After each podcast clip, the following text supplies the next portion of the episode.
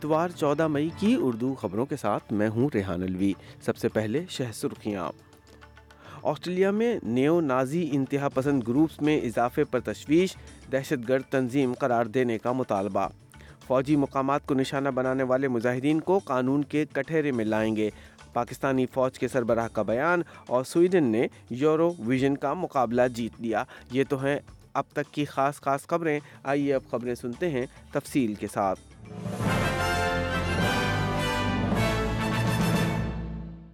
Anti defamation commission کے سربراہ نے کہا ہے کہ میلبرن میں نیو نازی افراد کی امیگریشن کے خلاف ریلی پریشان کون ہے ان کا کہنا تھا کہ سفید فام افراد کی برتری پر مبنی خیالی مگر نفرت آمیز نظریات کا سر اٹھانا آسٹریلیا میں تشویشناک ہے ڈاکٹر دیویر ایبرموچ کے مطابق کرائسٹ چرچ کے قتل عام کے پیچھے بھی ایسے ہی نظریات تھے اور آسٹریلیا میں ایسے نفرت آمیز نظریات سے نمٹنے کے لیے حکومت کو نیو نازی گروپس کو دہشت گرد قرار دینا چاہیے repeatedly that we do not need a Christchurch massacre in Melbourne or in Sydney or in Adelaide, in Brisbane, to wake up to this threat.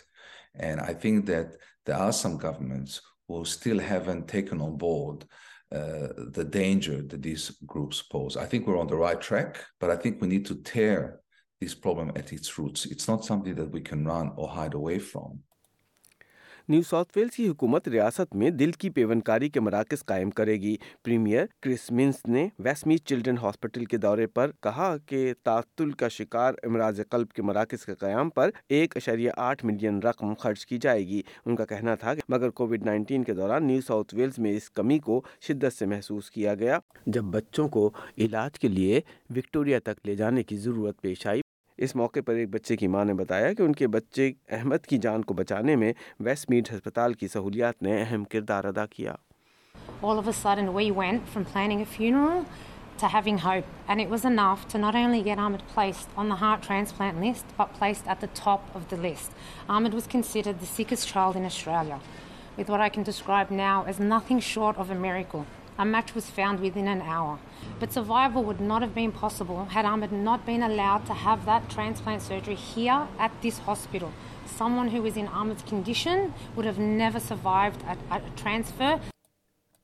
Victorian Liberal Party سے نکالی جانے والی ایم پی میریا ڈیمنگ کا کہنا ہے کہ انہیں کچھ گروپ کی طرف سے نشانہ بنایا گیا مگر وہ عوامی سطح پر پارٹی سے نکالے جانے کے باوجود لبرل پارٹی کی ممبر رہیں گی ان کا دعویٰ تھا کہ ان کے سابق ساتھیوں نے ان کے خلاف محاذ بنا لیا تھا ایک اینٹی ٹرانسجینڈر مظاہرے میں شرکت کے بعد سے مس ڈیمنگ کو وکٹوریا کی لبرل پارٹی سے نکالنے کا مطالبہ زور پکڑ رہا تھا اس مظاہرے میں نیو نازی گروپس نے حصہ لینے کی کوشش کی تھی مگر مس ڈیمنگ نے نیو نازی گروپس کی اور نازی سیلیوٹ کی مذمت کی تھی وکٹورین لبرل پارٹی میں ہفتوں کے تناؤ اور بحث و تکرار کے بعد بلاخر مس میری ایڈیمنگ کو پارٹی سے نکال دیا گیا مگر ان کا کہنا ہے کہ وہ اب بھی پارٹی کی بنیادی رکنیت رکھتی ہیں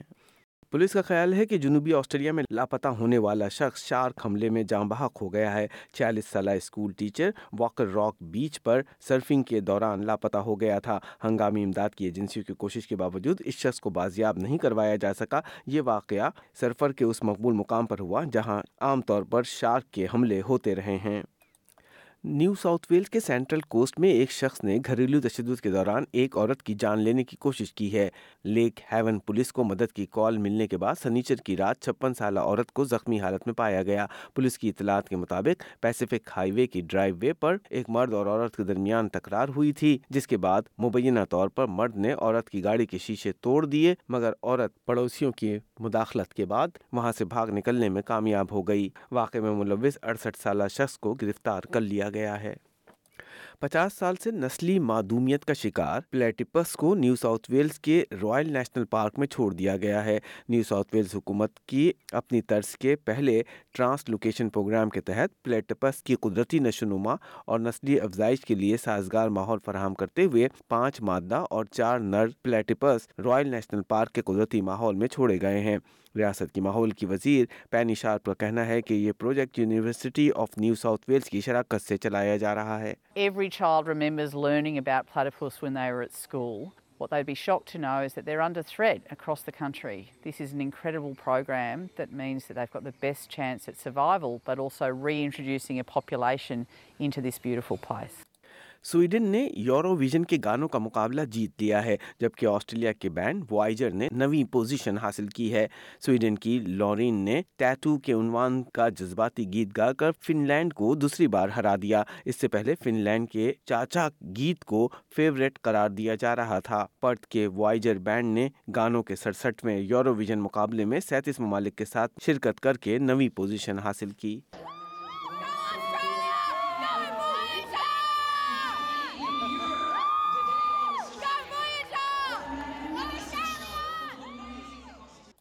اور اب کچھ عالمی خبریں جاپان میں جمعے کے روز سات ترقی یافتہ معیشتوں کے گروپ کے بند دروازے کے مالیاتی مذاکرات کے ایجنڈے میں اقتصادی تحفظ کو یقینی بنانے کے لیے بینکنگ سائبر سیکیورٹی اور مزید قابل اعتماد سپلائی چینج کی تشکیل جیسے اہم موضوعات پر گفت شنید کی گئی جی سیون اجلاس میں وسیع تر مسائل کے ساتھ یوکرین جنگ کے تناظر میں چین اور روس کے ساتھ کشیدگی زیر بحث رہی جبکہ جی سیون کے وزرائے خارجہ اور مرکزی بینک کے سربراہوں نے بین الاقوامی قوانین پر مبنی آرڈر کے تحفظ اور اسے روکنے کے طریقوں پر تبادلہ خیال کیا جسے وہ چین کی طرف سے معاشی جبر قرار دے رہے ہیں بیجنگ نے اس کے رد عمل میں مالدار ممالک کے اس کلب پر منافقت کا الزام عائد کیا اسرائیل اور فلسطینی اسلامک جہادی گروپ کے درمیان مصر کی ثالثی سے جنگ بندی ہو گئی ہے اسرائیل اور فلسطینی عسکریت پسندوں کے درمیان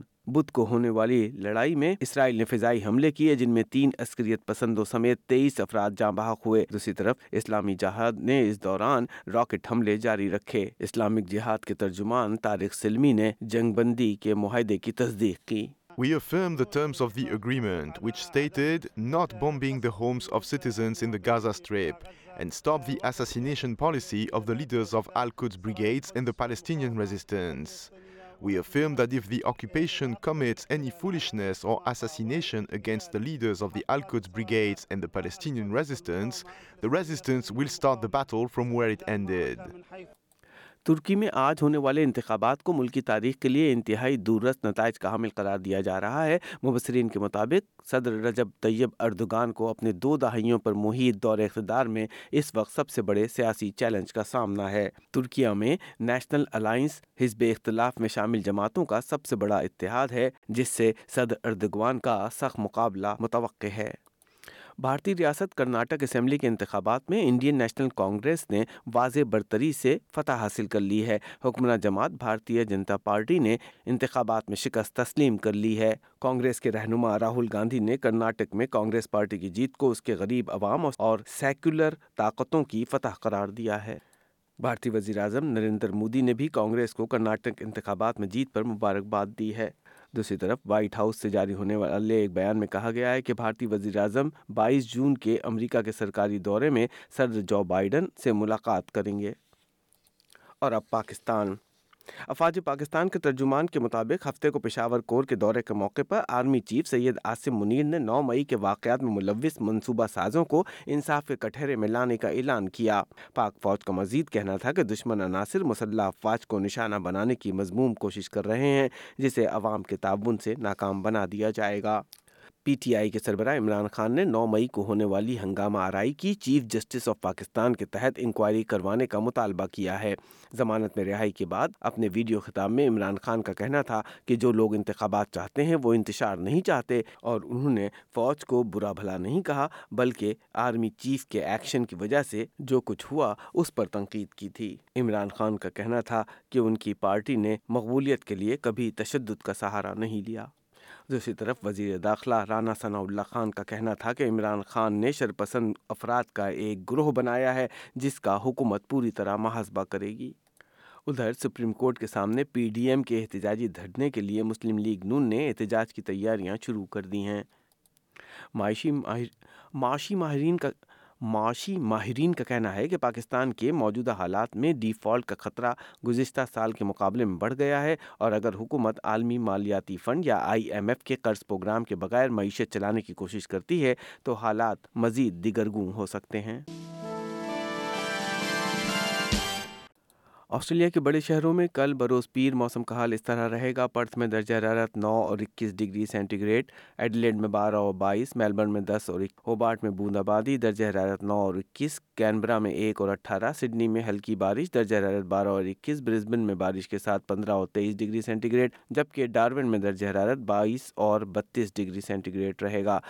پاکستانی دارالحکومت اسلام آباد میں درجہ حرارت تیئیس سو سینتیس ڈگری سینٹی گریڈ کراچی میں اٹھائیس سو پینتیس لاہور میں پچیس اور چالیس پشاور میں تیئیس اور سینتیس ڈگری سینٹی گریڈ کوئٹہ میں پندرہ اور انتیس اور بھارتی دارالحکومت نئی دہلی میں درجہ حرارت اٹھائیس سو تینتالیس ڈگری سینٹی گریڈ رہے گا اور یہیں پر ایس بی ایس اردو کی خبریں ختم ہوئیں